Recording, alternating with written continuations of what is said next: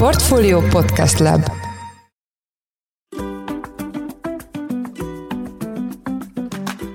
Mindenkit üdvözlünk, ez a Portfolio Business Podcast adása, amely az Exim Bank támogatásával jelenik meg. Én Szász Péter vagyok. A magas kamat környezetben az államilag támogatott hiteltípusok, mint például a Baros Gábor hitelprogram rendkívüli mértékben felértékelődnek, ezek ugyanis nagy mértékben tudják stimulálni a gazdaságot.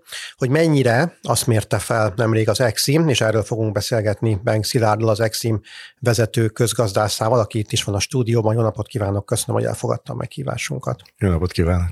Az első kérdésem, hogy az elmúlt években melyek voltak a legkeresettebb vállalati hiteltípusok? Ugye az Exim Magyarország exporthitelügynöksége immár közel 30 éve, tehát ebből következik, hogy alapvetően nemzetközi kereskedelemre, külpiaci terjeszkedésre, befektetésekre, külföldi beruházásokra szakosodott, tehát ezeknek a pénzügyi támogatásával kívánja a gazdaságot stimulálni. De emellett ezzel párhuzamosan 2010-es évek közepétől beindultak a forgóeszköz jellegű és beruházás támogató hitelek is, tehát ezek kimondottan, vagy nem csak kimondottan, de belföldi felhasználásra is. De mindezek mellett azért elmondható, hogy az Exim fennállása alatt az Exim támogatott hitelállományának nagyjából kétharmadát az export támogató hitelek tették ki, úgy volumenben, mint ügylegy számban. Hát ha néhány számot akarnék mondani, akkor összességében több mint 4000 milliárdnyi exporttámogató hitel került kihelyezésre, ez mondjuk 21-es áron, de kb. ez, ez a nagyságrend, illetve 4-5 ezer, közel 5 ezer ügylet történt. Tehát mondhatni, hogy ez, ez, ez a legnépszerűbb, de, mint mondtam, egyre népszerűbbek a beruházás és a forgóeszköz támogató hitelek is. Ezeket jellemzően külföldi terjeszkedésre használják a cégek, vagy esetleg a már meglévő piacuknak a kiterjesztésére? Tehát mik azok a jellemző területek, amelyekre ezeket a pénzeket használják ezek a vállalatok? Több célra használják, versenyképességük javításához, munkaerő megtartásához, de mint, mint ön is említi, az alapfunkció az, hogy az exportjukat kiterjesszék, új piacokat találjanak, külföldön, illetve már meglévő külföldi ügyleteknek a finanszírozását is biztosítsák. De általánosságban elmondható, hogy mindennapi tevékenységüket támogatják ezzel, hatékonyabbá lesznek ezáltal a vállalatok, beruházásaikat futtatják fel, csökkentik adott esetben az energiafüggőségüket, és itt jönnek be ugye a fenntarthatósági célzatú zöld hiteleink. Igen, mi ki fogunk erre térni, csak előtte még kicsit beszéljünk arról, hogy lehet-e azt valahogy mérni, hogy ezek a hitelösszegek, ezek miként hasznosulnak. Nyilván minden cégnek az az érdeke, hogy a felvett pénzből akár újabb beruházások révén újabb pénzt tudjon termelni. Tudja ezt valahogy mérni az Exim, hogy ki, ki használja föl leginkább okosan ezeket a forrásokat? Lehet mérni, bár tegyük hozzá, nem egyszerű úgy mérni, hogy az ténylegesen szakmailag egy, egy nagyon megalapozott módja legyen a mérésnek. Ugyanakkor azt elmondanám általánosságban is, hogy nagyon fontos az, hogy bármilyen szakpolitikai intézkedés esetén, most nem csak a hitelezésről beszélünk, de bármilyen intézkedés esetén azok legyenek megfelelően előkészítve, és megfelelően utána visszamérve azoknak a hatásai, segítve ezzel azt, hogy a jövőben is megfelelő termékekkel tudjon a döntéshozó előállni. Most ami az Eximet illeti, az Exim indított egy kutatást Corvinus Egyetem két kutatójának bevonásával, ez idén készült el, idén nyáron, és itt megvizsgáltuk a, gyakorlatilag az Exim 28 évére visszamenőleg, hogy hogyan hasznosultak az Exim hitelei, és megmértük a hitelezett vállalatok eredményességét. Ez így egyszerűen hangzik, de egyáltalán nem az módszertanilag. Nagyon örülök, hogy ez a kutatás létrejött, mert egy nagyon jó iránymutatással tud szolgálni számunkra a jövőben is. A konkrétumokra kitérve kutatás arra fókuszált, hogy megnézzük, hogy a különböző termékeinknek, és itt három csoportot különítettünk el, export támogató hitelek, beruházás támogató hitelek és forgóeszköz finanszírozását célzó hitelek, és megmértük, hogy a hitelek milyen hatással voltak magyar vállalatok export teljesítményére, árbevételére, tárgyi eszközök mértékére, illetve azok növekedésére, dolgozói létszámra, illetve a munkatermelékenységére is. Szóval praktikusan ami történt, hogy végigkövettük ezeknek a vállalatoknak a sorsát, a hitelfolyosítását követő öt évben, és, és megnéztük, hogy hogyan teljesítenek. A kihívás persze az, hogy mihez képest. Ugye nem tudjuk, hogy mi lett volna, ha, ha ezek a vállalatok nem kapnak hitelt. A kihívás az, hogy hogyan találunk egy kontrollcsoportot, és főleg itt jött be, itt kaptunk segítséget a külső kutatóinktól, de nem csak ebben. Praktikusan ami történik, hogy, hogy találunk keresünk olyan hasonló vállalatokat, amelyek minden karakterisztikájukban hasonlóak a hitelezett vállalatokhoz, csak éppen egy dologban különböznek, hogy nem kaptak támogatott hitelt, és ilyen módon tudjuk mérni a különbséget, illetve a hitelezett vállalatok teljesítményét. Most, ha számok szintjén is, is szeretnénk beszélni, hogy konkrétan milyen hatásokat mértünk, azt kell, hogy mondjam, hogy eléggé büszke vagyok arra, hogy milyen hatást sikerült az Eximnek elérni. Csak egy pár számot említsek, kezdjük rögtön az exporttal, illetve az export támogató hitelekkel.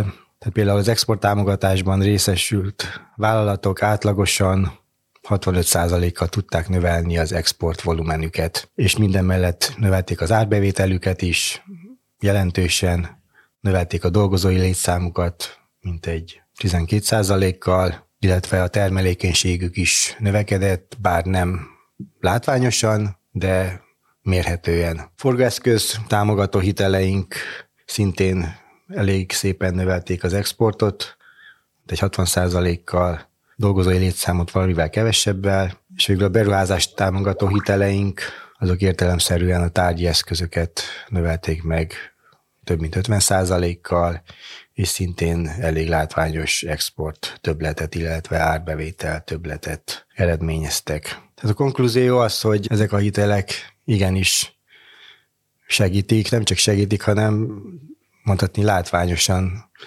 segítik a hitelezett vállalatokat, és van ezeknek a hiteleknek létjogosultságuk, ha szabad ezt mondani, a jövőre való tekintettel is, illetve a jövőre vonatkozóan is.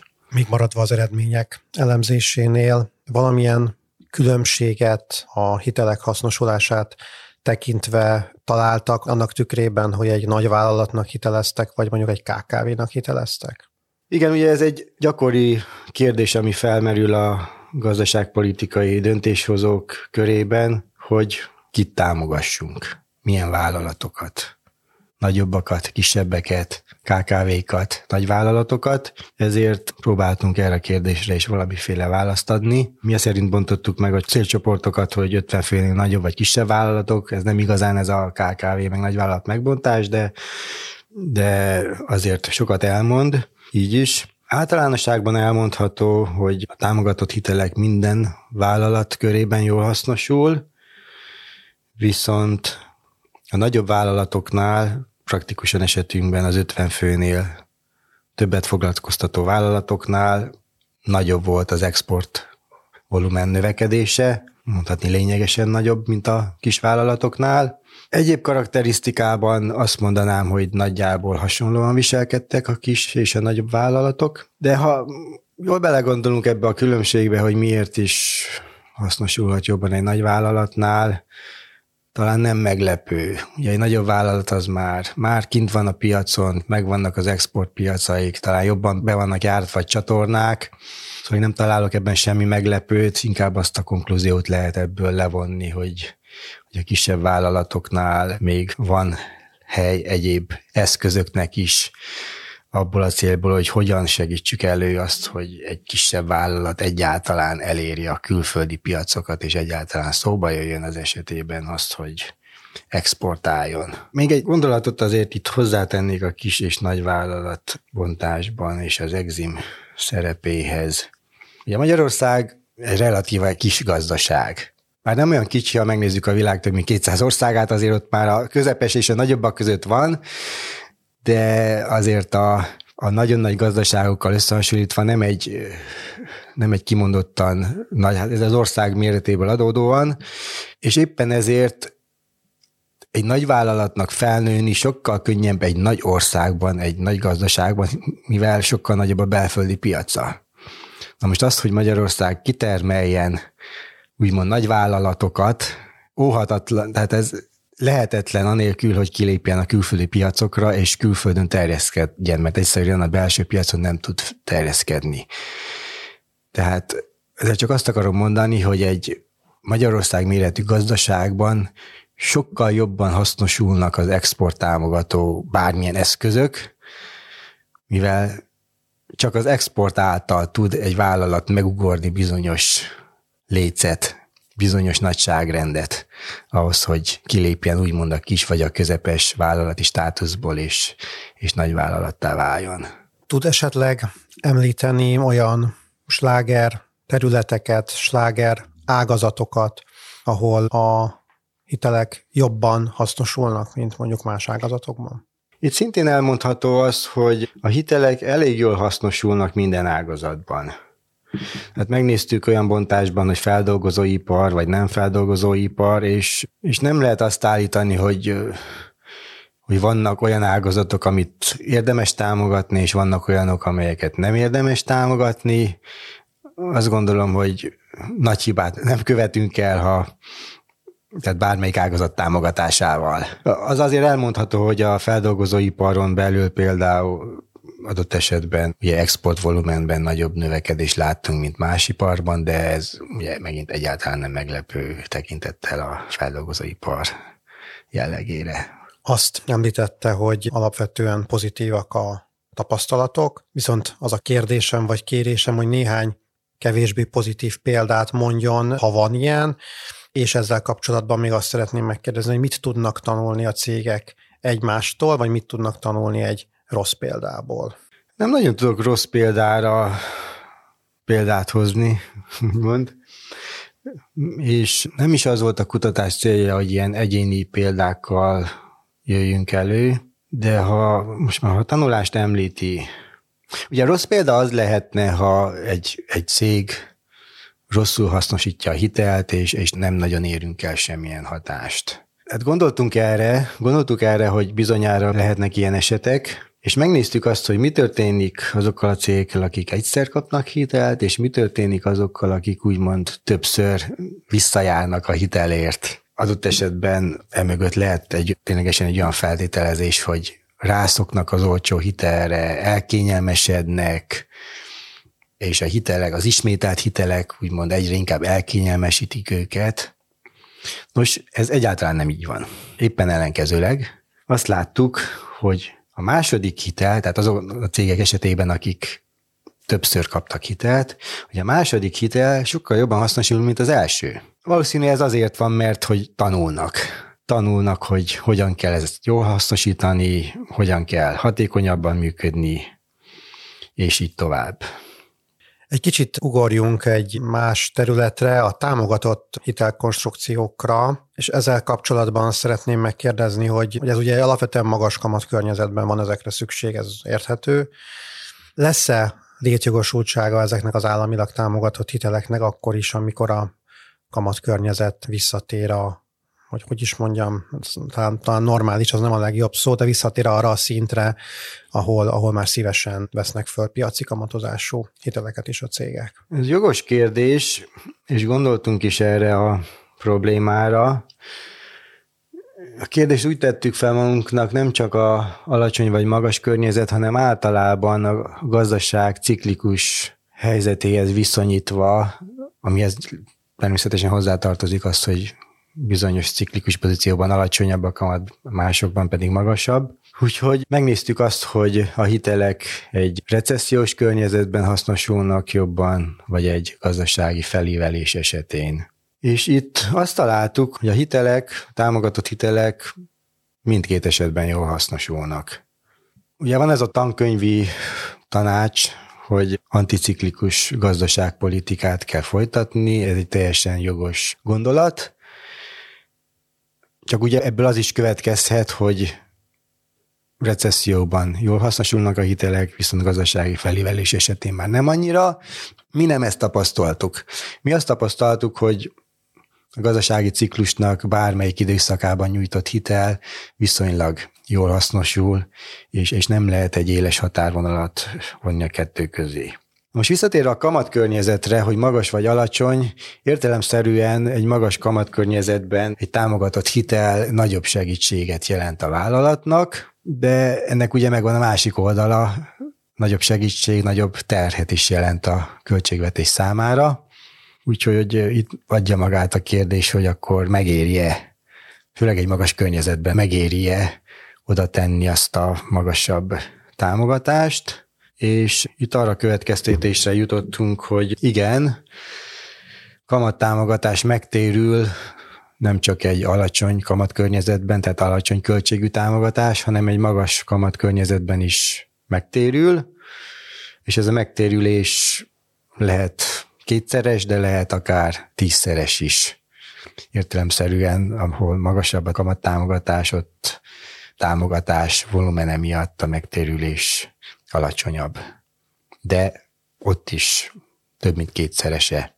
Ehhez kapcsolódik a következő kérdésem, azt mértéke, hogy a kihelyezett hiteleknek milyen hatása van vagy volt a hazai GDP növekedésre. Igen, ez egy nagyon jogos kérdés, hogy akkor mi is van a GDP-vel, meg a növekedéssel, meg, meg hogyan is hatnak ezek a támogatott hitelek a növekedésre. Mértük, igen.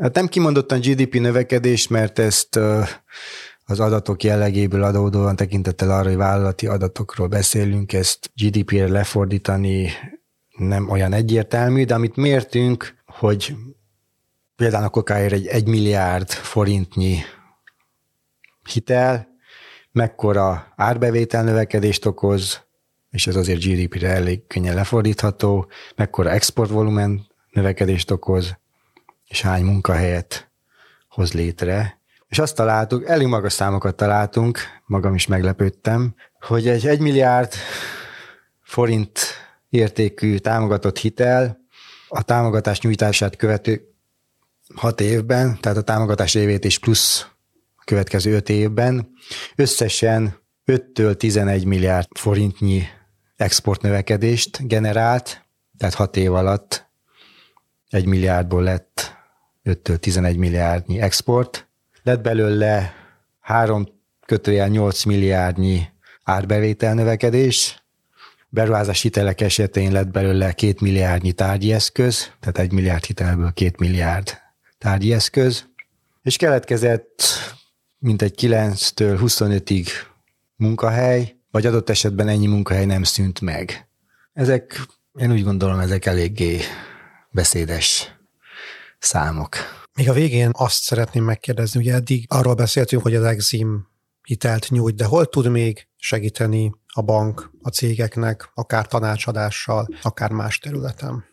Ugye az Exim egyre inkább a hazai vállalatok pénzügyi motorja, és elég széles termékpalettája van. Jelenleg is közel 3000 magyar vállalkozás finanszírozásában nyújt segítséget, 150 országban segítette a hazai termékek exportját, illetve a szolgáltatások eljutatását. 2020 óta hangsúlyossá vált az anticiklikus gazdaságpolitika támogatása, illetve az ilyen, illetve az anticiklikus gazdaságpolitikát támogató finanszírozás nyújtása, és hát végső soron említsük meg a Eximnek a zöld programjait is, tehát a zöld átmenetnek a finanszírozása, illetve az energia hatékonyságot célzó beruházásoknak a finanszírozása, tehát itt, itt kimondottan itt is Exim szerepet vállal, és egyre inkább szándékozik szerepet vállalni. Köszönöm szépen. Bank Szilárddal, az Exim vezető közgazdászával beszélgettünk. Köszönjük szépen, hogy elfogadta a meghívásunkat. Köszönöm szépen a meghívást. Ez volt a Portfolio Business Podcast adása. A műsor elkészítésében részt vett Bánhidi Bálint, a szerkesztő pedig én voltam Szász Péter. Új műsorral hamarosan jelentkezünk. Addig is minden jót, sziasztok!